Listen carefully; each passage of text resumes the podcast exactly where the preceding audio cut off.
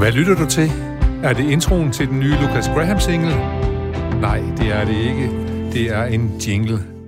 Og du lytter til programmet Dagen i dag, og mit navn er Jens Folmer Jebsen. Velkommen til programmet, hvor vi vender og drejer natten som morgens og dagens tidlige nyheder, og så leder vi efter anderledes vinkler og sider på tilværelsen. Måske ser du din bil lige nu på vej fra Slagelse til Korsør og hører radio. Måske står du og græder lidt i dit køkken i Brønderslev på grund af de to løg, du står og snitter til din frikadellefars. Men uagtet hvem du er, uagtet hvor og hvordan du lytter, så ved dig velkommen her. Velkommen til dagen i dag, programmet, hvor dagens gæst har fået tildelt. Det er vigtige værv som dagens nyhedsredaktør. Gæsten laver ganske enkelt sin helt egen top 10 over de mest tankevækkende nyheder, som han, hun synes, vi skal give ekstra opmærksomhed og begrunder selvfølgelig sin helt personlige valg.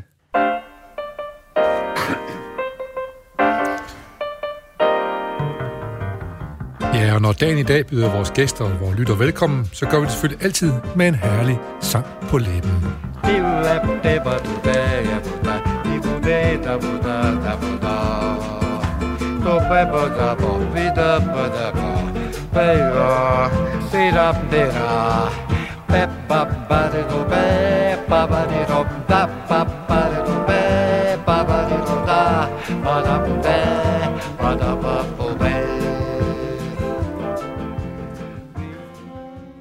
Ja, du lytter som sagt til dagen i dag, og øh, dagens gæst det er Frederik Sakram. Og Frederik, øh, du er musiker.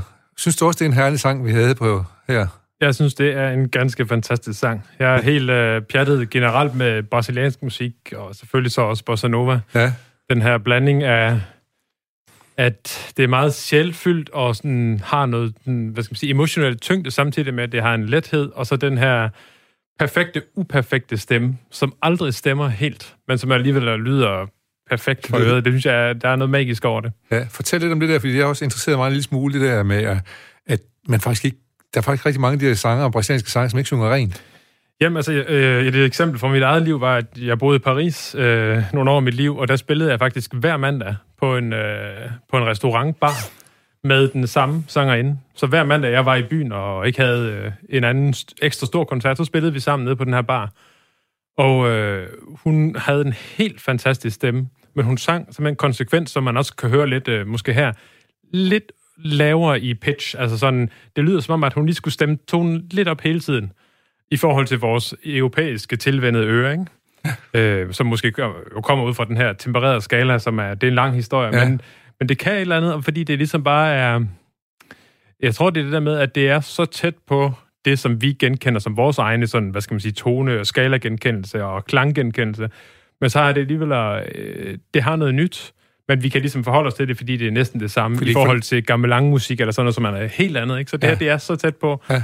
Men de er fuldstændig sikre på deres idealer. For dem, så skal det lyde sådan. Altså, jeg snakkede med jer altid, når vi skulle også indspille en på et tidspunkt, og der prøvede produceren at sige, kan du ikke lige synge den der? Så den, den er der deroppe. Ja, så hun ja. kunne simpelthen ikke. Det var jo bare hendes Det var helt naturligt for hende, der, ja, kan man sige. Det. Ja, ja. Men jeg tror, det er det der med, at det er så tæt på det, vi har. Og så er det, men så samtidig så har det det, det der knæk, ikke? Af ja. noget uperfekt, som der jo ja, i hvert fald kan gøre smukke ting endnu smukkere, hvis de lige har et lille hvis, knæk. Hvis de er forkert på den rigtige måde, kan man sige det? Ja, fuldstændig. Jeg skal også sige, at jeg har nogle gange haft øh, øh, hvad hedder det, stemmepædagog, stemmetræner af New York her i studiet og sådan noget, mm. og hun, også, hun har faktisk også lært mig lidt omkring, nu brugt ordet pitch der, at der er faktisk ikke på engelsk noget, der hedder synge falsk. Man kan pitche lidt forkert, måske, ja. eller lidt for lavt eller for højt, men det der med at synge falsk, det, det er meget sjældent, siger hun. Det, og man har ikke ord for det. Så, øh, og så har hun også lært mig, det skal jeg også huske at sige, for jeg kom nemlig lidt hurtigt i gang her, øh, og lidt forpustet i gang med introen. Hun har faktisk lært mig, at jeg skal stå på en helt bestemt måde, så nu har jeg fundet ind i den stilling, jeg skal stå i, så det forhåbentlig kan lyde en lille smule afslappet, så vi kommer godt igennem det her program, Frederik. Men øh, jeg skal lige høre dig, du er musiker. Ja. Og med særlig henblik på øh, eller Aarhus Big Band. Oh, ja. Ja, jeg er ansat i øh, Aarhus Jazz Orchestra som, hedder nu, ja, som ja, i gamle der hed øh, Klyvers Big Band. Ja, og det er nogle og år før siden, det hed, ja. endnu før det hed Bred Ymer, ja. lige da de startede, tror jeg, en årgang. Øh, ja, jeg er ansat der på sådan en øh, tidsbegrænset stilling, ja. øh, hvor vi så ja, laver alle mulige ting. Vi spiller lige fra, under jazzfestivalen havde vi store koncerter op i øh, Musikhuset Foyer, og nu er vi ude og spille koncerter, som er specielt til rettelægt på grund af corona. Vi skulle have været på turné med Randy Brecker, som er en legendarisk ja, amerikansk øh, trompetist. Øh, men på grund af corona, og han er ved at være en aldrende mand, og forsikringer kan man nærmest ikke købe sig fra åbenbart, hvis man skal rejse til Europa som aldrende amerikaner. Nej. Så var de nødt til at aflyse det. Og så fandt de på at ligesom, udlicitere nogle koncerter til foreninger i øh, Aarhus og Aarhus omegn. Så der er alle mulige øh, foreninger og steder, der ligesom har budt ind på, om de vil have en koncert med Aarhus Jazz Orkester, og så er der masser af frivillige kræfter, der har fået det til at ske. Så, så de penge, der skulle være brugt på at turnere med ham, bliver nu brugt på at få jazzmusikken ud til ja, rigtig mange mennesker i løbet af en uges tid her. Ja. Så der, der er en form for fast arbejde i at være i, øh, kan man sige, øh, i jazzorkestret. Ja. Og så synes jeg også lige, at skal sige, at uh, Breaker, der var de, de berømte uh, Breaker-brødre, de var, ja. de var jo virkelig the shit i uh, 80'erne, ikke? Det må man sige. Det er også uh, noget musik, ja, som jeg har lyttet meget til en overgang. Det er sådan meget, uh, meget imponerende musik. Ja. Og hvis man folk tænker, at, uh, at jazz... Uh, enten er kedeligt eller noget, så skal man prøve at sætte noget af det på. Så ja. kan man... så, så bliver man sendt på nogle rundture der. Yes. Ja. Nå, men, men ellers bortset fra nu, nu sin fast arbejde, det er jo ikke altid, det er det harmonerer med at være musiker. Der er også, der, musiker vil også gerne have en eller anden form for frihed, ikke? Så hvordan stykker du dit liv sammen med musikken, for at få det til at hænge sammen, og både mentalt og også økonomisk? Jamen, der er altså... Med jazzorkestret her, der planlægger de så godt, som de kan frem i tiden. Så ved jeg, ligesom jeg har de her faste engagementer, og når det er en deltid, så er det ikke sådan, at det er et vist antal timer hver uge. Den her uge, så arbejder vi det samme som en fuldtidsstilling, men så er der så andre uger, hvor vi er helt fri. Og så når man ved cirka, hvornår man skal arbejde med det her, så prøver man jo at planlægge sine øvrige aktiviteter. Jeg spiller i et øh, orkester, hvor vi spiller original tangomusik, og jeg spiller i jazzband, og er lige ved at starte mit eget øh, projekt op. Øh, så... men, men du laver også... Undskyld. Men du, nu, nu skal jeg tilbage i den her stilling igen, så ikke? Men du laver også mærkelig musik, ikke? Jo, jeg laver, ja. jeg laver mærkelig musik. Jeg kan i hvert fald godt lide at udfordre øh, grænsen tit ja. for de medier, jeg arbejder med. Ja.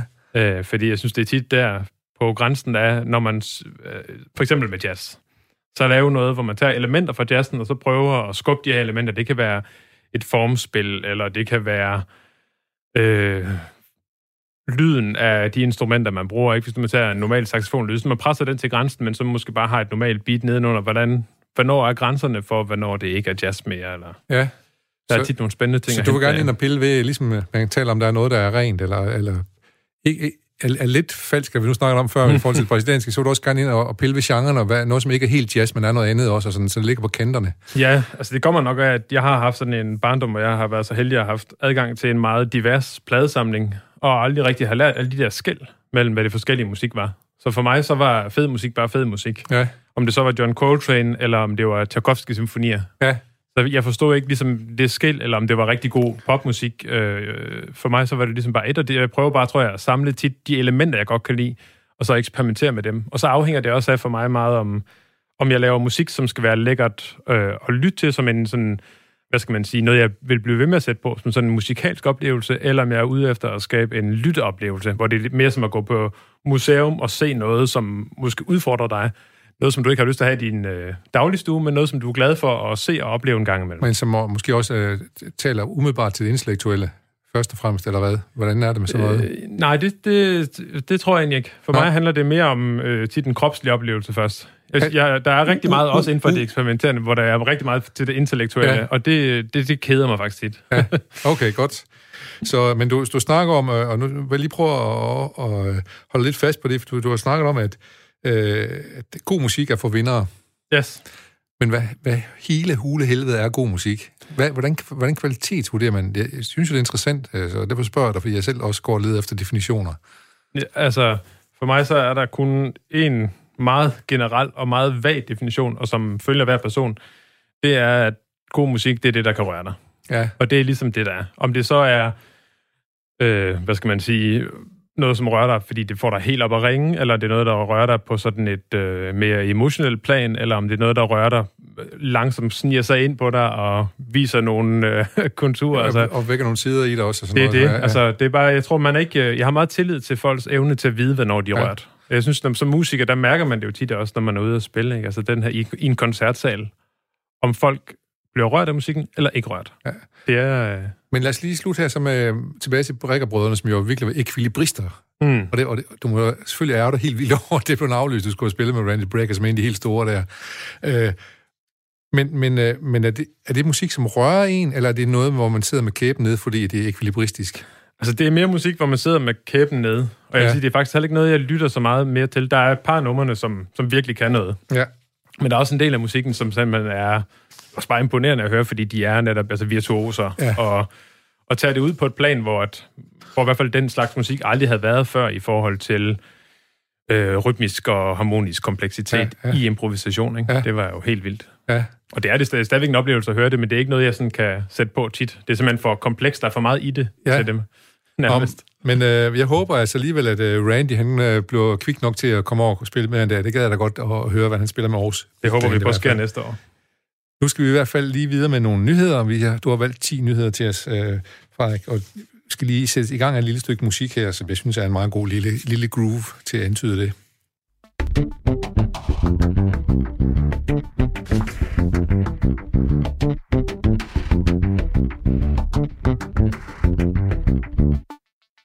Ja, dagen i dag lytter vi til, og dagens gæst er Frederik Sakam. Hvor kommer du egentlig fra i landet med den store pladesamling? Øh, Jeg kommer fra en meget lille by, der hedder Birkelse, som Ja. ja. ligger midt imellem øh, Aalborg og Blokhus, hvis det siger folk noget. Ja, ja, ja. Nordvestjylland. Ja, godt. Og så kan man også godt tænke, ah, om vinteren er der måske nogle lange nætter, hvor man godt kan sidde og høre musik derude. Der er rigtig mange lange nætter derude. Der sker ikke så meget. Ja, det er godt. Lad os se, der sker meget i verden, øh, og, der, og du har valgt 10 uh, nyheder, som har været særligt tankevækkende for dig. Vi begynder bagfra på din top 10, mm. og vi begynder med en, som hedder 14 og 16-årige er sigtet for skuddrab på Frederiksberg. Hvad er det, der får dig til at tage fat i den uh, nyhed? Jamen, det er øh, sådan lidt et chok over, øh, især, hvad skal man sige, våbenvold, øh, så meget, der er oplevet øh, inden for det sidste stykke tid. Altså, en ting er, at man har skrækeksemplet med USA, hvor de jo har altså, våben over det hele, men et land som i Danmark, hvor jeg ikke kan huske sådan, som barn og som ung menneske vokse op, at der sådan var pistoler nogle steder. Apropos, hvor jeg kommer fra, så kommer jeg et sted fra, hvor at der blev slået på næven, og det var ikke unormalt at tage op til blokhus, og der var nogen, der godt kunne lide at slås. Men der er aldrig nogen, der blev slået ihjel på den måde, og der var aldrig, altså det med pistoler, det var sådan helt, det tror jeg, utænkeligt for folk. Så det her med, at man ligesom set mere og mere af det, også her i Aarhus, hvor vi havde smure, der blev dræbt herude ved, ved ridebanen, ikke? Altså, jeg kan ikke lade være med at tænke over det. Hvad er det, der ligesom sker, at, som gør, at man når derud til, at 14-16-årige har våben?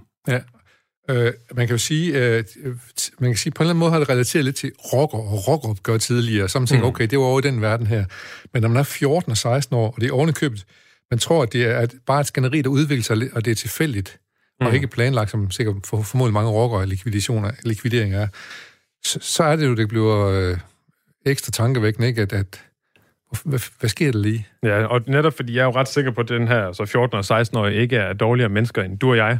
Ja. Men de er havnet i en dårlig situation, og hvor der så er et våben til stede, Ja. ja. altså, som kan lede til noget fatalt, jo Ja. ja. som ligesom et, øh, det værste tænkelige. Ikke? Men hvor, hvordan får en 14-årig fat i en et pistol? Ja, jeg har jo ingen anelse. Jeg er vokset op i totalt virker det uden. pacifist øh, Ja, hjem. Det er ja. jo det, ikke? Altså, og, og hvor opstår, hvad skal man sige, evnen til at være i stand til at, at trykke på aftrækkeren. Ja. Og jeg som, som musiker er jeg jo bare, synes jo, at det har en enorm værdi i sig selv, og jeg tænker tit på, om, om sådan nogle børn her, om de har mødt nok tilbud og nok folk, som har givet dem muligheden for at opleve noget unikt, ud over en problemfyldt hverdag. Om det var sådan noget, der kunne afhjælpe de her situationer. Ja, ja, Ja, ja, man lidt naiv, hippieagtig på den måde, at jeg tror, man er nok nødt til at gå den vej til værks. Ja, Og- så, man skal have adrenalin i gang af en mere fredelig vej, kan man sige. Igennem enten musik eller sport, eller et eller andet måske. Ja. Eller, ja. Men, øh, men øh, tragisk er det i hvert fald, at en 14- og 16-årig nu er sigtet for skuddrab på Frederiksberg. Endnu mere tragisk er det selvfølgelig, at en 18-årig har mistet livet Ja. på grund af det her. Så, øh, sige. så det er absolut tankevækkende. Øh, Frederik, lad os gå videre til øh, din nummer 9 på... Øh, kommer vi op på et andet, øh, nu kommer vi op på storpolitiske plan her, kan man Mhm. sige. Saudi-Arabien, formodentlig har de uran til eksport og våbenprogram, kunne man læse i dagens The Guardian.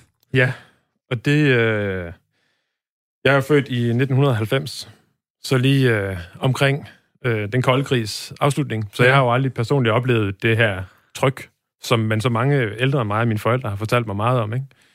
Øh, frygten for øh, atomkrig. Så for nylig hørte jeg en podcast af en øh, amerikansk øh, filosof og hjerneforsker, som hedder øh, Sam Harris, hvor han interviewer en, øh, en eller anden, øh, der ved rigtig meget om det, som har skrevet bøger omkring netop hvad hedder det nu, truslen for atomkrig, ja. og det, men det, det her legendariske ur, man havde øh, ja. under den kolde krig, ikke? og i virkeligheden så har, ja. ja. det er jo det, og i virkeligheden så har viseren aldrig været tættere på midnat, end den er nu, så han. Han var, hvad hedder det nu, øh, ja, hvad hedder sådan noget, rådgiver for, øh, hvad hedder det, regeringen ja. under den kolde krig. Ja. Og han siger, altså, det er jo lige så, chancen for, at det sker i dag, er lige så stor. Og det der med, at der er jo mange flere atomvåben, end der nærmest nogensinde har været. Ja, og, og man kan jo se i den nye bog af George, øh, hvad hedder Bob Woodward, mm. hvor han skrev om øh, præsident Trump. Ja. Der beretter han jo om, at man var meget, meget tæt på en atomkrig med Syd-Nordkorea her ja. i, for, øh, i 2017, tror jeg det var. Faktisk så tæt på, at de amerikanske militære ledere, nogle af dem, de sov med tøjet på, fordi de tænkte, nu sker det altså lige om lidt. Og det er jo, altså, det er jo netop sådan en... Altså for mig så får det mig meget til at tænke på det her med, at det var så stor en nyhed, at det fyldte så meget på et tidspunkt, at det var som om på et tidspunkt, så var verden ikke i stand til at tænke over atomtrussel Nej. som en ting mere, fordi det er simpelthen for deprimerende. Ja.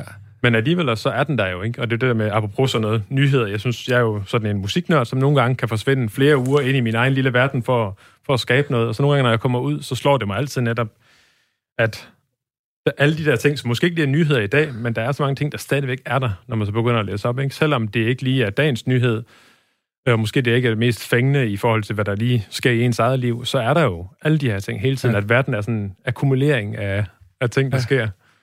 Vi troede lige, at nu faldt muren i 1989 i november måned, hvor det var nede i Berlin, så var alt øh, fred og ingen fare mere. Det er det. Men nu har Saudi-Arabien måske snart, så de også kan lave atomvåben, ligesom Nordkorea har. Ja. Og øh, måske også øh, Iran faktisk, jo ikke? Så, eller, ja, Iran, ikke? Som også... Øh, så øh, det, det, er ikke, det er ikke gode nyheder. Nej, og det er jo, det er jo ret sjovt at læse i nyheden, at der, det er jo så er kinesiske ingeniører, der har lavet rapporten for Saudi-Arabien. Så det melder jo også noget om et magtskifte i verden, ikke? som ja. vi nok skal, skal til at vende os lidt og til. Og hvad er det for nogle politiske interesser, der er i gang i, og så videre, ja. Mm. ja. Så, øh, og så Israel har jo også atomvåben, så det kan, det kan jo blive et frygteligt inferno. Det er jo det. Ja. Det, er, det Men, er vildt at tænke på. Ja. Men øh, måske vi skal tilbage på gaderne igen med nogle skilte, og ja, så kun der to marcher fra, ja. fra Holbæk til København, hvor man nu gik i, i, i, i gode glade 50 og 60'er der, ja. Det laver vi. Fra Hjortshøj til Aarhus. Ja.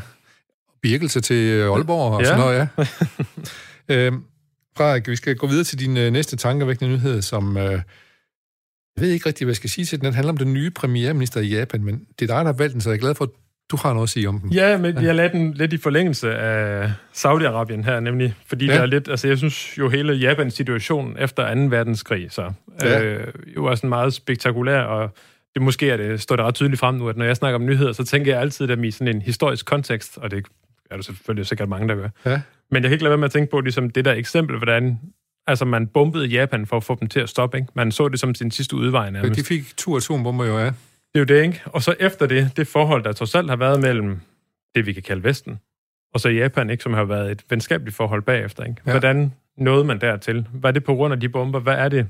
Og hvordan kan vi i dag nå videre? Ikke? Altså, og nu er det så spændende, når de skal have en ny regering her. Ikke? Øhm, og se, hvordan deres relation, også i forhold til Kina, som er på vej frem, hvor de jo så er den lokale anden, de er jo så ikke en stor magt ligesom Kina, men de er alligevel en økonomisk... En form for øh, violin i det område, der er. Men alligevel, altså det hele det magtforhold, øh, synes jeg er, ja, det er enormt spændende at følge med i. Det er jo ikke, altså bruge sådan noget med atom og krig og sådan noget, det er jo ikke så meget, man kan gøre som dansker, men det, jeg synes, det er enormt spændende at observere, hvad det er, der sker. Og den der idé om, at, i hvert fald som jeg voksede op med, måske i de glade 90'er, at nu er verden blevet god. Ja. Nu er, øh, nu er det slut, ikke? Ja.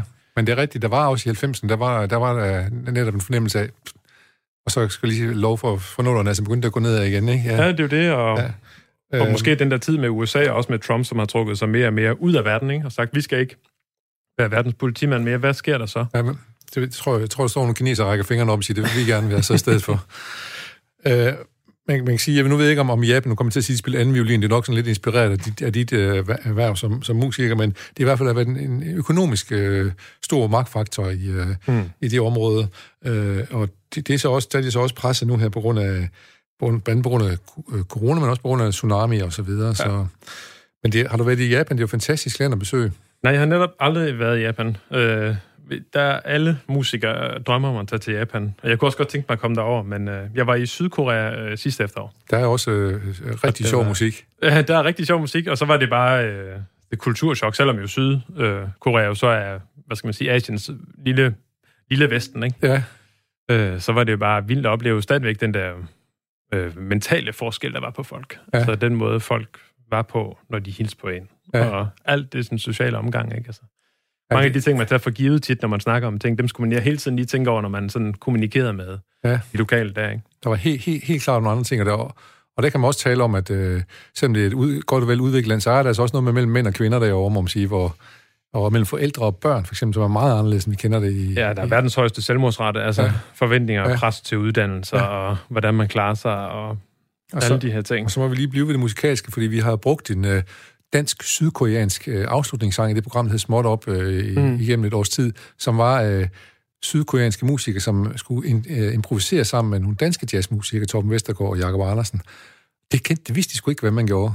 Men de fandt altså hurtigt ud af det, men det var ikke, de er ikke oplært med det, vel? Det er en helt anden, helt anden måde at tænke på, ikke? Ja. Nå, det var Japan og nogle, øh, nogle, nogle øh, tanker omkring atomkraft og så videre, vi kom her, øh, vi har været igennem her. Det er i hvert fald tankevækkende. Frederik, øh, du har fundet frem. Nu skal vi så videre til din øh, nyhed nummer syv. Og nu skal jeg bladre, og så skal jeg læse om den terrordømte mulige danske agent, Ahmed Sassam Samsam. Han kan efter tre års fængsel i Spanien være på vej til Danmark. Hvad skal han i Danmark, monstro? Det tog jeg med, fordi jeg simpelthen synes, det, den er så spændende. Jeg har set den serie, der hedder Homeland.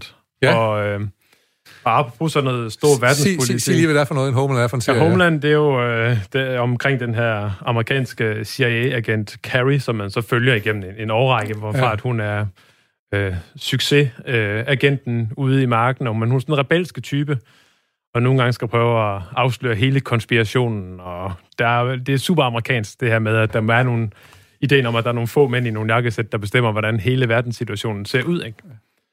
Øh, men jeg kan ikke lade være med at tænke på, at det som netop er sådan en... Jeg synes bare, det er super spændende, også fordi der jo for nyligt, eller jeg kan ikke huske, hvornår det var, men der var en, en række sager omkring øh, folk i Syrien, som var bare blevet efterladt af CIA på en eller anden måde. De havde fået lovning om, at øh, hvis nu I er I er kilder for os, og I går ud og, og er, øh, hvad skal man sige, Arbejder, arbejder for, Ja, samler for information, USA. ikke? Ja.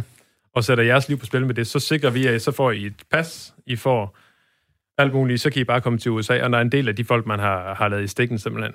Ja. Øh, og det er jo og det er jo sådan en blanding af det her, hvad skal man sige, international politik blandet med personlige, altså folks små øh, liv, ikke? Altså, Ja. hvor, hvor, hvor vigtigt det også er for dem, ikke? Og det er jo meget spændende at se sådan en sag her, hvad det er. Vi kommer nok aldrig til at vide måske, hvad der er Nej. i den. Og den her sag, det handler om ham der, Ahmed Samsam, som har siddet i fængsel tre år i Spanien, Ja. øh, beskyldt for at være sympatisør med øh, IS. Ja. og øh, efter forlydende var på vej til at, at tage til Syrien for at dræbe så mange som overhovedet muligt, som han selv havde udtalt det, øh, og, og var villig til at dø for det. Det viser så, at han muligvis har været infiltreret agent udsendt af Danmark. Det er det. Så, øh, så nu har han altså ansøgt om at komme tilbage til Danmark. og, så, og det bliver så behandlet lige nu her, om han skal hjem til... Øh, han har jo dansk statsborgerskab, om han så skal til, til Danmark, ja. Mm. Øh, vi husker også, at der var øh, af- afghanske tolke, som ikke kunne få lov at komme til Danmark, som havde lov at kunne komme til Danmark, for eksempel ja. efter de havde arbejdet for danske her. Ja, og det, altså, det er jo bare øh, hjerteknusende, hver gang man hører de der historier på et personligt plan, og så nogle gange så hører man jo så øh, militæret eller andres forklaringer på, hvorfor, hvorfor det ikke kunne lade sig gøre, og alle har jo en god grund, ikke? Men altså, nu er jeg jo meget øh, selvfølgelig sådan en humanistisk kunstnertype, og jeg kan bare ikke lade være med at tænke på alle de folk, der ligesom altid er ladt i stikken af de her kæmpe øh, konflikter, ikke? Nej. Og så mange folk, øh, som gør den så gode sags tjeneste. Også øh, personligt tror jeg meget på det gode i mennesker. Ja. De fleste folk faktisk vil gøre godt. Øh, og det, det gør de fleste folk, og mange folk gør det uden nogensinde at øh, bede om tak for det. Ja. Og så endelig med måske blive en eller anden form for besværligt affald. Ja, fordi at så står man der, så skal man redde sig, fordi de kan ikke blive dernede, fordi Nej. der er nogle folk, der... Der- Lige snart de har samarbejdet med, hvad skal man sige, Vesten, så er de jo så stemplet, ikke? Ja. Så de er, de er, de er efterladt i, i, i, i utrolig mærkeligt øh, øh, hvad hedder sådan, sammenmast mellem to interesser, der kan man Mm. sige. Ja. Øh, der var også, så vidt jeg husker, en dansk øh, agent, som hed Storm, som øh, påstod, at han arbejdede for efterretningstjenesten. Det havde han i hvert fald ikke. Og så, noget. så var han ude i Jyllandsposten og sige indtil flere gange, han gjorde det. Nu tror jeg nok, efter mange år, at han har, har fået ligesom en form for oprejsning og anerkendt, at han rent faktisk arbejder ved efterretningstjenesten, og som sådan nu skal måske få en form for pension eller et eller andet. Mm. Men, du, men du har ret i, at det, det, det, men det er også fascinerende med de her spionhistorier, ikke? Jo, det, altså, det er jo enormt... Øh, man bliver revet med Ja. ja. på det her plan, fordi det netop er, der er så meget på spil altså, i de her steder, og det her form for liv. Jeg tror bare, det med at... Og det var meget spil for personerne. De enkelte personer også, som du var inde, inde på, ikke? Det er jo det, og, og i serien der, der, der, der er det jo netop, man ser, det er hele tiden liv og død for hende, samtidig med, det er liv og død for et helt land, ikke? På ja. en eller anden måde, eller i hvert fald en kæmpe konflikt. Ja. Og den, øh, ja, netop den problemstilling, der er mellem øh, en, et enkelt menneskes skæbne i forhold til et helt lands skæbne, og hvor mange kan vi lige fejre vejen for den større, større sags tjeneste. Og her fik vi så lige øh, skabt en lille bro mellem øh, det, det fiktive univers øh, i Homeland, som er en, ja. i hvert fald øh, i nogle sæsoner en ret fed serie faktisk, må man mm. sige, og så den virkelige virkelighed med, øh, med agenter ude i marken, som ikke alle vil kendes ved, når det kommer til stykket. øhm, vi skal, nu skal vi have noget, der handler om et engelsk tankskovsprojekt. Hvor har du fundet den nyhed henne? Det er også på The Guardian. Ja. Den, jeg læser rigtig meget The Guardian, fordi jeg synes, de har en god, øh, god blandet afdeling, og er god til at skrive nøgternt om ting, og få rigtig mange ting med. Og faktisk også har rigtig mange gode vinkler på øh, historier. Ja, ja. Øh, det er super god, øh, godt ny, nyhedsmedie, hedder det vel i dag. Det er jo ikke kun en avis. Nej, de kan lidt af hvert, ja. det er det. Jamen, det handler om, at øh, man ligesom igennem forskning de sidste år er blevet mere og mere klar over det her med, at for meget øh, kul bliver ligesom gemt i skove og i alt med i biomateriale, ikke? Og så i virkeligheden, så noget af det, eller de steder, hvor der bliver gemt allermest, eller hvad hedder sådan noget, lagret allermest øh, kul, kulstof, det er i virkeligheden i, øh, i havet. Altså både i tang og i plankton og i alle de her ting, ikke? Og der er det bare... Øh, det får mig til at tænke på det her med, at der ligesom er mange konsekvenser ved, ved de ting, vi gør. Lige så snart der står, og det kommer vi til at snakke om lidt senere, at der er noget, der som står og brænder lige ved siden af os, så, så er vi hurtige til at reagere. Men øh, lige så snart vi ikke kan se det, og det er under overfladen, er lidt sådan en øh, poetisk ja, ja, titel ja. på det, ikke? Altså, så kan det være enormt svært at forholde sig til. Øh, men det, man har gjort derovre, det er simpelthen bare at beplante uden for en stor kyststrækning i Wales, øh, og det går vildt godt. Og det, er ligesom, og det er noget, man kan gøre de fleste steder, sådan set bare plante mere tang, fordi det er ligesom det er 20 procent mere effektivt end at plante øh, regnskov, som ligesom er det mest effektive på land, vi har. Fordi det, det, det spiser noget af vores kul, ligesom i... Ja, det er mere effektivt simpelthen ja. til at absorbere ja. Ja, kulilden fra, fra luften, og ja. så gemme den som, ja. som biomateriale. Ikke? Lad os da få plantet noget tang, må man sige. Det det. Selv med tang var jeg faktisk noget, vi var lidt små irriteret over som børn i hvert fald, når man kom ud på badestranden, hvor der var... Er der sten af tang, spurgte vi altid. Og når man bor i Aarhus, ja. så kan man, kender man duften af, af tang, i hvert fald, af tangkronen, og det er det her blæser fra Det må man sige fra et forkert sted, altså, det må man sige. Øh, men, men nu skal vi til at om, omfavne tang i stedet for, fordi det kan faktisk bruges også som i fødevare. Mm. Øh, og, og biobrændsel, tror jeg også. Der og er biobrændsel, ting, der... og øh, hvad hedder det, som isolering i hus og så videre, og så videre. Så øh, vi skal bare, øh, vi skal bare bruge vores fantasi, og det og det er, altså det, er, det er jo en spare, jeg synes, det er enormt spændende i forhold til det der med, at vi har, vi går rundt og leder en masse løs, efter en masse løsninger på land på en eller anden måde. Ja. Og så lige snart man ændrer perspektiv, det der med, når, hvad kan det vandet? Ja. Og så lige så finder man de her kæmpe ja. ressourcer og kæmpe muligheder, ikke? Ja. Og det er meget sigende for måske sådan en måde, som vi fungerer som mennesker, ikke? Det ja. at vi bliver så fanget i vores tankemønstre, og så ja. lige snart det bliver åbnet op, så er der bare ja. en masse muligheder. Det er klart, vi kan godt lide, at ting er, som de plejer, og der er vaner og sådan noget, og hvis man skal bryde sine vaner, så, så kommer det til at koste lidt. Øh, men er det noget, du kan bruge musikalsk, det her også, hvis man for eksempel komponerer eller arrangerer? Hmm, måske skal jeg kigge nogle helt andre steder, end jeg ja, plejer altså, at kigge. Det, det, jeg er konstant nødt til at gøre sådan, når ja. jeg skal lave noget kunstigt. Ja. Noget, noget, noget, kunst, noget, noget kunstigt. Ja, ja. noget kunstigt, ja. ja. Øh, fordi at jeg har sådan en... Jeg er meget manisk med, når jeg laver ting og går fuldstændig op i det, og så går jeg bare helt ind i det, og er nødt til at vide alt og læse alt. Og så på et tidspunkt, så har man sat så meget ind i tingene, eller begynder at udvikle sine egne koncepter så meget, at, at man bliver fanget af dem på en eller anden måde. Så jeg er ja. konstant nødt til så hele tiden at så gå videre. Og så måske nu efter, når jeg har sovet på det et stykke tid, eller jeg laver noget andet, hvor jeg så ser et, et link tilbage til det, så kan jeg lige pludselig bruge alle de ting. Ja. Så jeg har, laver tit masser, hvad hedder sådan noget, unødigt arbejde, ja. og er nødt til at lave det forud, for at lægge det væk, og for så at komme tilbage. Ja, ja. Det, det, jeg holder også meget af det, det, det der unødige, og unødig viden for eksempel, fordi det, det får man bare brug for på et eller andet tidspunkt, og kan bruge positivt. Glad for, at du også har sådan. Godt. Øh, vi, skal, vi skal nu lige en uh, tur tilbage til den gang, at dagen i dag var i går.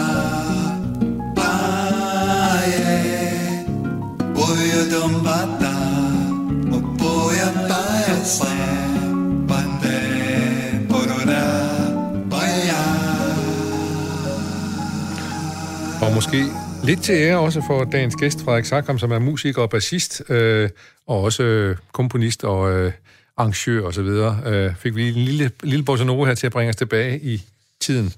Øh, lad os prøve at se, hvad der skete her på den, øh, den 17. september i, øh, den, i, øh, rundt omkring i verden. For eksempel i 2006, der blev dronning Margrethe opereret for brok på Rigshospitalet. Du husker det, som var det i går? Øh, Nej, jeg, jeg følger ikke så meget med i kongefamilien. Nej, det siger da ikke så meget, det der royale. Jeg synes, det er enormt øh, smukt, at vi har et gammelt monarki. Øh, men om jeg er for eller imod, eller sådan noget, det ved jeg ikke. Og jeg følger Nej. faktisk ikke så meget med i det. Og du ved faktisk, Kalle, du ved heller ikke, hvad vores kronprins hedder. Kronprins, det ved jeg godt. Ja, han er, han er fra, det er jo det. Han er gift med Mary, og hvor mange børn har de? Øh, hvad er det, fire eller? Ej, du, du følger dig alligevel lidt med. Jamen, altså, det er jo også, man er jo nede og handle ind, og ja, så ser du billedbladet for, ja. for en vis minimumsinfo. Det er godt. Uh, men uh, vi husker ikke helt, at hun blev opereret for brok, men uh, det var i 2006 på den her dato, og man må sige, det må noget tyder på, at det gik godt med operationen, for her øh, 16, 14 år senere hun i hvert fald still going strong, vores, vores øh, første dame der. Øh, I 2003, den dag, der var der en, apropos vi talte om tidligere, så er en tidligere banditersrokker blevet sprængt i småstykker af en kraftig bombe, da han sætter sig ind i sin bil ved Amtssygehuset i Glostrup. Det er vildt. Jeg har kørt med post i Glostrup. Ja. Det kunne jeg aldrig forestille mig skulle ske i dag. Nej, eller at du, at du skulle være bange for at sætte ind i en bil i Glostrup. Nej, nej, slet, øh, måske lige Glo, ej, måske mere Brøndby, hvis det var i virkeligheden der, ja. hvis vi er på Vestegnen. Men hvad hedder det? Øh, øh, man må sige, at, øh, at, nu snakker vi om, at, at der var våben blandt unge, det var noget nyt. Men, men bilbomber, der springer, det var også noget nyt i Danmark på det her tidspunkt. Fordi det kender vi heldigvis ikke så meget til. Nej, det er nok kun fra, hvad hedder den nu? Godfather. Godfather, så måske, vi har det. Ja, så måske en enkelt Olsen-banden-film, eller sådan ja. et eller andet måske. ja. øhm, og så sige, skal vi helt tilbage i 84, der, øh, der siger Folketingets formand, han, øh, jeg tror det er ham der Svend an, an, Andersen Andresen, Nå, han har til i hvert fald brug af udtrykket bøsse for Folketingets talerstol. Det er jo lige ikke så lang tid siden, var, at man så ikke måtte sige bøsse for talerstolen. Men hvorfor måtte man ikke sige det? Fordi det var man for, for forkert det, at snakke om. Det var åbenbart et fyre så måske man måtte sige homoseksuel, så eller et eller andet. Ja. Eller, men Jamen, man, det, er, det er jeg meget enormt glad for selv at opleve den større og større accept, der sker, og inkludering, vi ja. har i vores øh, hverdag. Så ja. det er jo bare... Det er jo, men det er vildt at tænke på, så kort tid siden der ja. så og sådan, jeg tror det var på Netflix, sådan en dokumentar omkring homoseksuelle i New York øh, for nylig. Det, altså også tilbage i 80'erne, hvor faktisk altså, politiet simpelthen bankede homoseksuelle ja. ihjel, ja. fordi de var ligesom... Det var UC, u, det var, man måtte ikke, det var forbudt. Ja. ja. Og så var det måske også i 80'erne, der kom noget AIDS og sådan noget, som gjorde, at man blev ekstra bange for, øh, ja. øh, for, for homoseksualitet. Øh, lad os lige, øh, der er en nyhed her fra New York faktisk. I den 17. september 1931, der præsenteres Longplaying-bladen LP'en for første gang for offentligheden. Og den øh, er der stadigvæk jo. Den er der jo stadigvæk, og den er kommet stærkt tilbage nu her. Ja, ja, det, ja. Det. Øh, der gik et stykke tid før, at øh, det sådan blev øh, hver mands eje, for man skulle lige finde nogle øh, gramofoner, der kunne afspille dem til en, til, sådan, altså, nogle gramofoner til en rimelig pris. Øh, det er jo også noget, der har været enormt vigtigt for jazzen, faktisk. Øh, fordi netop før, var tilbage på de der single eller shortplay, der var ja, det jo... 78'erne. Ja. ja, det er jo det, ikke? Der var der jo kun plads til hvad, de der tre minutter, ikke? Ja, andet, ja. Ikke? Og det var jo meget, mange bebop-numre, det der kom frem dengang, det var jo skrevet efter det. Hvor så senere, når man havde longplay, så var der plads til Miles Davis' uh, lange solo. Lang, lang, ja. Der findes, øh, der findes en, en rigtig god, apropos øh, nummer, der var en hel pladeside øh, på LP-plade. Der var en, et program på Danmarks Radio, hvor øh, der var to værter, som spillede musik, øh, sådan lidt jazzagtig musik, og så satte de øh, en, øh, en plade på, og så øh, satte de faktisk en hel pladeside på med 4-5 numre på, for så kunne de lige nå gå ned i kantinen og hente noget drikke der på klokken sent om aftenen. og så øh, blev der så ned, nedlagt forbud mod, at man spillede mere end et nummer ad gangen. Og der kom Miles Davis dem til hjælp. Fordi så kunne de sætte de der lange numre på alligevel, når der ned i så, men uh, lad, os, lad, os, lad os sige, at de der LP'er, de har givet mange andre øh, gode oplevelser, end bare det at kunne gå ned i kantinen, ikke? Absolut. Hvad det? Har du nogle favorit jazz LP'er? Oh, altså, altså, der er mange. Der er rigtig mange. Ja. Altså, der er, apropos Bossa Nova, så synes jeg, Guess Gilberto ja. er absolut en af mine, bare fordi at netop den her, for mig var det introduktionen til Bossa Nova, som så mange andre sikkert. Ja. Og så bare Stan Getz saxofonspil, som er fuldstændig ude af den her verden. Ja. Desværre, øh, altså, jeg nåede aldrig at opleve ham live, det vil jeg Nej, så gerne. Han boede altså i Danmark øh, det var det. for en, en periode. Der var faktisk på et tidspunkt, hvor der boede nogle af de fedeste jazzmusikere, boede i, i København, ikke? Dexter Gordon og Ben Webster. Der er en del af dem, der ligger ude på Assistens Kirkegård. Kirkegård ja, ja. Øh, og hvad hedder han? Øh, Chet Baker, som er en af mine favoritter jo. Han boede... Mm.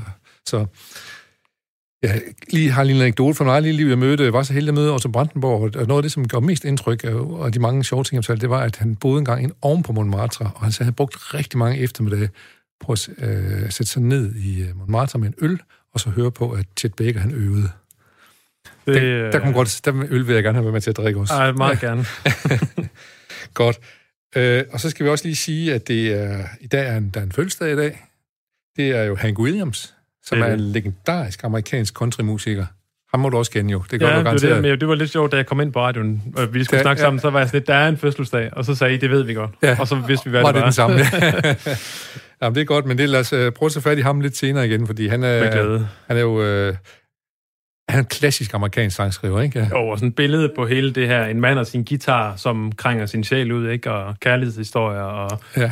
både sådan en blanding af den her, hvad skal man sige, måske også lidt starten på rock and roll, ikke? Altså sådan en livsstil, Klart. hvor man lever hårdt, samtidig med, at man er sådan et øh, en glansfigurbillede på en eller anden måde, ikke? Altså, jo, han jo sådan en karakteristisk hat og sådan noget, og var, ja. blev stor ikke på, ikke på, ikke på longplaying-pladerne gennem dem, men ved faktisk rigtig mange radioshows, som han ja, brugte meget i USA. Der. Han døde altså allerede som 30-årig. Ja, i sin bil. Ja. Fordi at han jo havde syg, og så... Det var vist noget med, at han havde en eller anden... Altså, han tog en masse ting, og så var der sådan en læge, der skulle se til ham, som så skulle give ham noget B12, hvor der så vist nok også lige var noget morfin i. Ja. Og så med, med det, han tidligere havde taget, og med hans helbred og sådan noget, så var det vist det, som ikke lige... Dårlig kombi. Ja. ja. Han døde på bagsædet af bilen, var han til et job, tror jeg faktisk, eller noget. Det er det. Ja. Godt, men øh, vi tænker på, øh, vi tænker på Hank Williams nu her i hvert fald. Og så går vi videre til øh, det her, vi skal lige skubbe i gang igen af vores nyhedsgroove.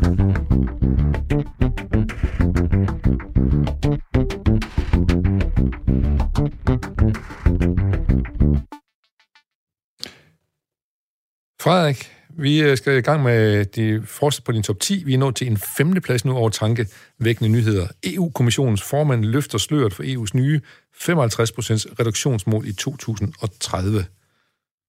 Hvad får det dig til at tænke?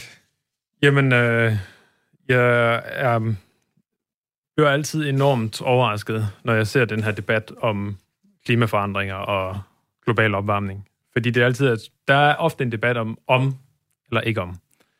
Lige godt, om man tror, det er sandt eller ej, så er der vel en stor fordel, tænker jeg, i at arbejde for klimaet. Fordi selvom der ikke skulle komme måske så fuldstændig ødelæggende global opvarmning, så er der masser af andre ting, som sker lige nu, som ja. vi kan se simpelthen. Og der er jord, der bliver udpint. Der er landbrugsjord, som man ikke kan bruge mere om øh, nogle årtier, hvis man bare bliver ved med at køre det på det niveau, man gør nu. Ikke? Der er så mange niveauer, hvor, hvor det her er relevant, hvor vi er nødt til at tænke over det, og jeg tænker, at vi er nødt til at gøre det på et større plan end bare et nationalt plan. Så derfor synes jeg, det er enormt vigtigt, at vi forholder os til, at vi har en institution som EU, som er nok er der, man er nødt til at tage det op. Ja. Lad os prøve at høre, hvad, hvad den tidligere kommissær for øh, miljø i EU, hun har at sige om det. Det er nemlig danskeren Conny Hedegaard. Minimum 55 procents reduktion i 2030.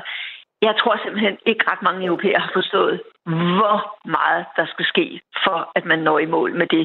Men der synes jeg, det var meget positivt, at øh, Ursula von der Leyen gjorde det klart, at inden for de næste 12 måneder, så skal man simpelthen gennemgå al relevant lovgivning i EU og ligesom sige, er det så, altså passer det til den udfordring, vi nu har sat os?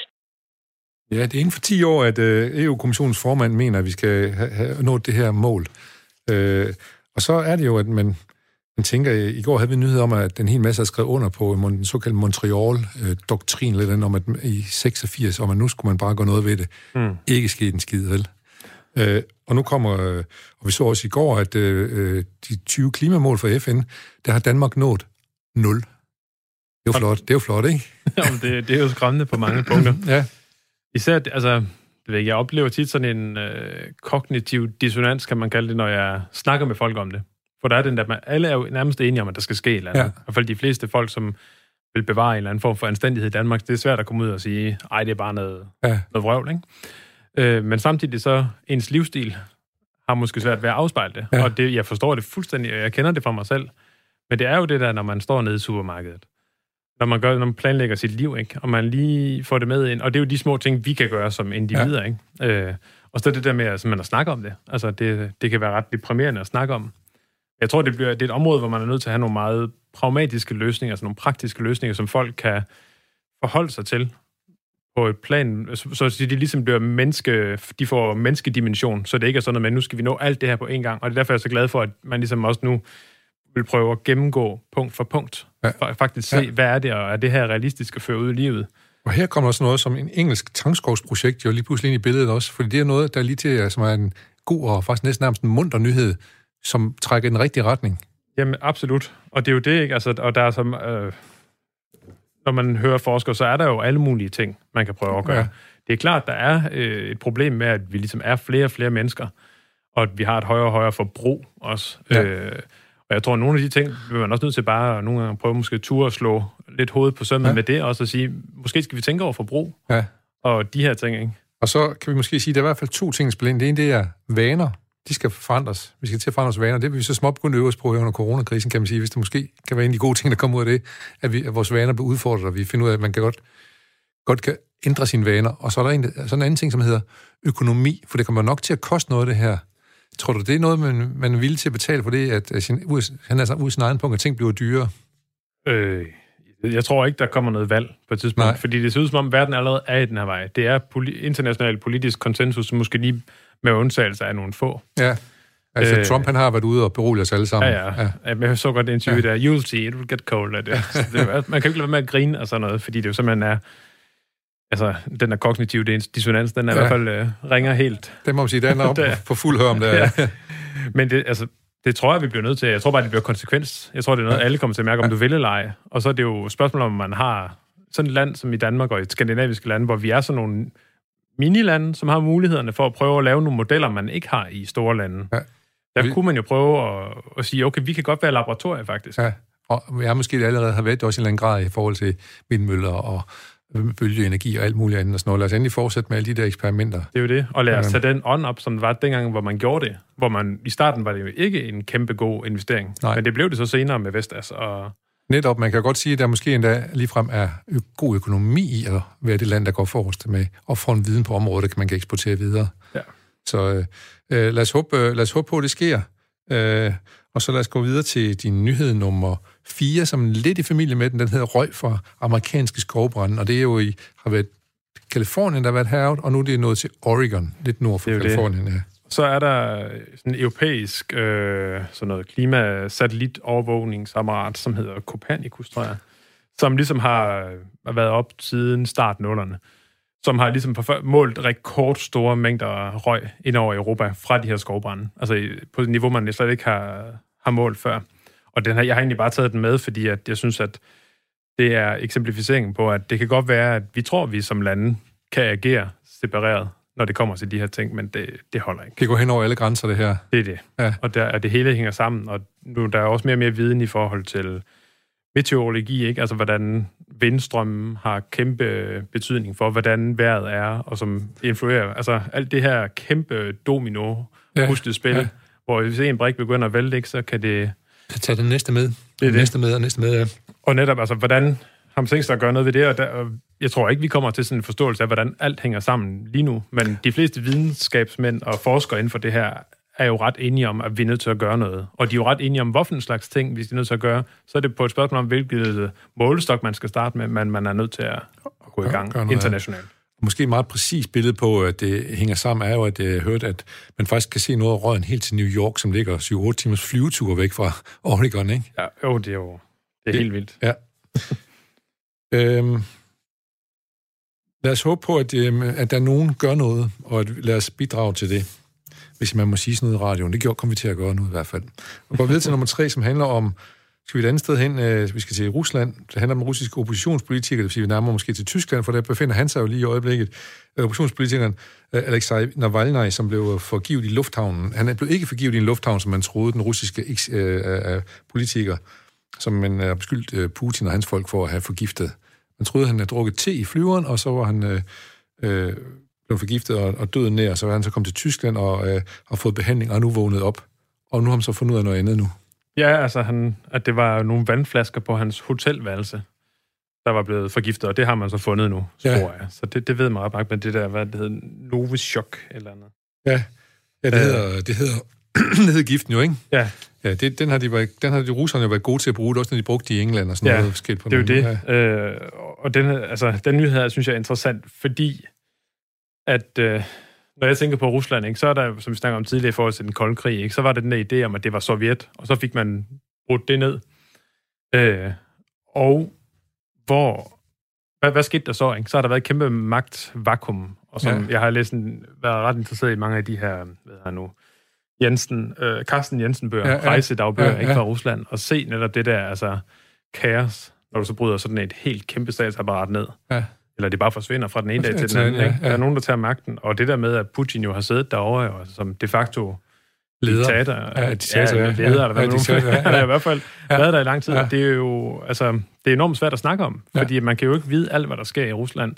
Og de har jo på en eller anden måde også et demokrati, og de er jo en del, altså vi accepterer dem jo til alle sådan noget som sportsevents, ikke, hvor man inviterer folk med på lige fod med andre, hvor man til nogle andre lande stiller krav om, at de skal have styr på jeres politik først, eller Ja. et eller andet, ikke? Men er Rusland for stor en spiller.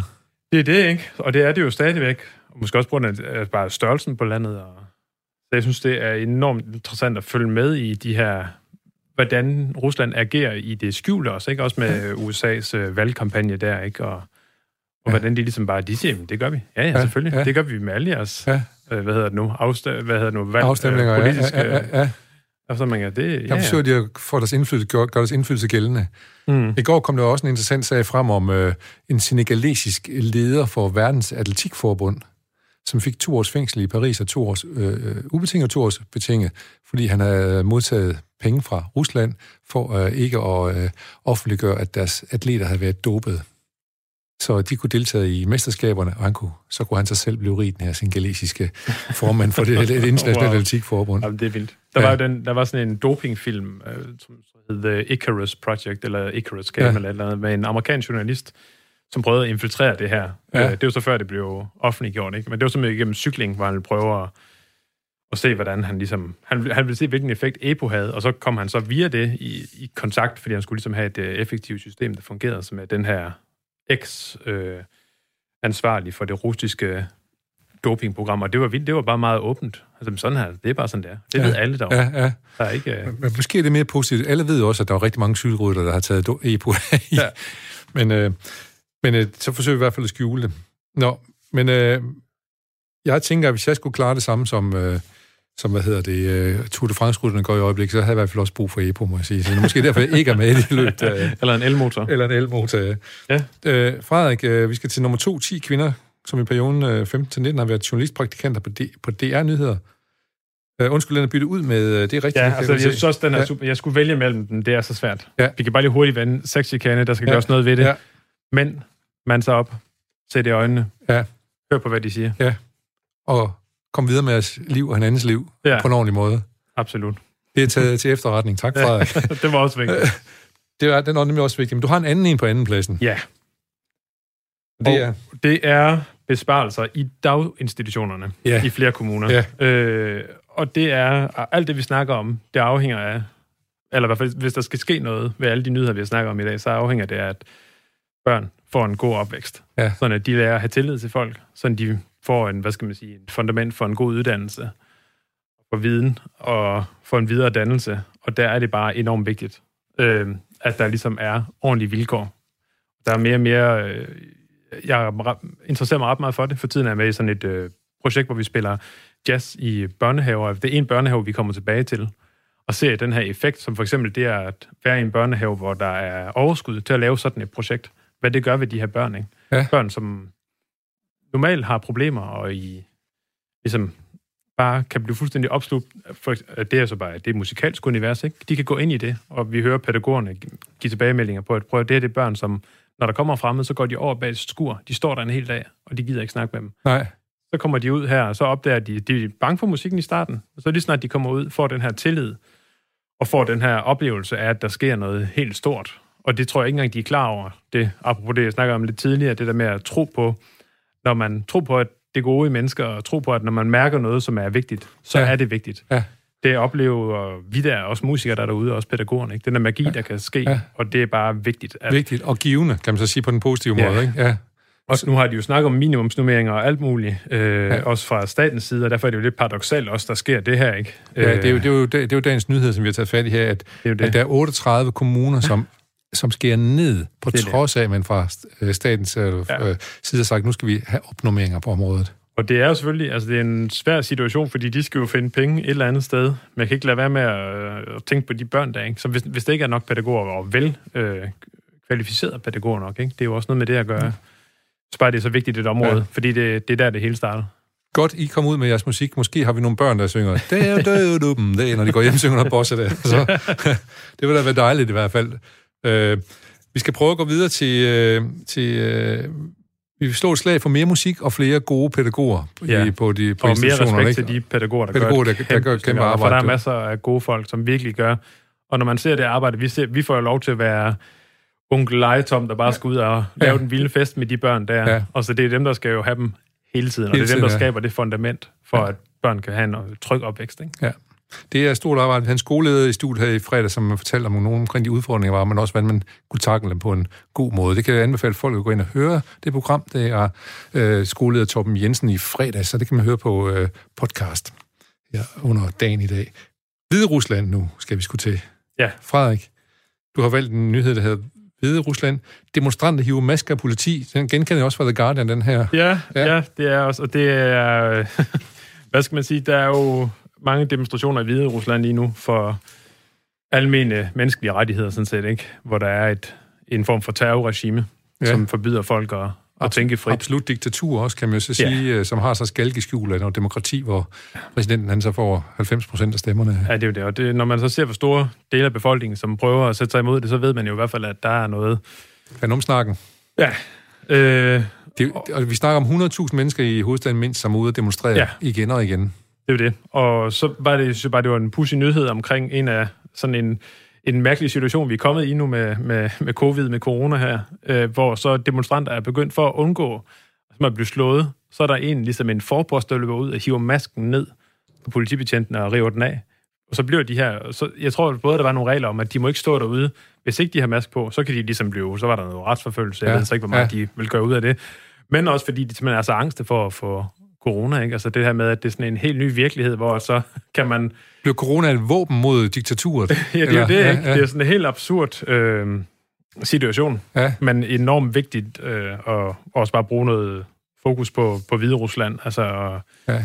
Og det, og, det, og, det, og det virker virkelig op ad bakker, fordi nu har Lukashenko, som præsident hedder, jo lige mm. været over ved sin gamle ven, øh, øh Putin, og ja. få lovning på noget hjælp, hvis der er mere ævl, og nu har han så begyndt at slå hårdt ned igen, ikke? Ja. ja. Og også i Rusland, ikke, hvor der jo også er, har været ja. sådan anti-homo-lovgivning og diverse ja, ting. Altså, ja, ja. Det er jo, jeg synes, det er virkelig vigtigt at stå på de her folks side, øh, og vigtigt ture, og som land øh, håber jeg da, at vores politikere tør at tale ud omkring det, og også ligesom slå en pæl i jorden og sige, hey, der er, vi har faktisk skrevet under på noget, som er menneskerettigheder, og det er noget, vi tror på.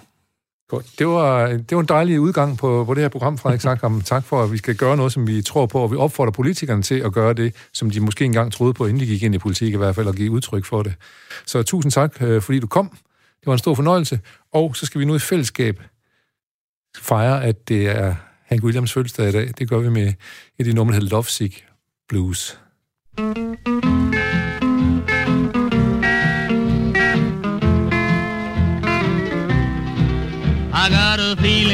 The blues, oh Lord, since my baby said goodbye.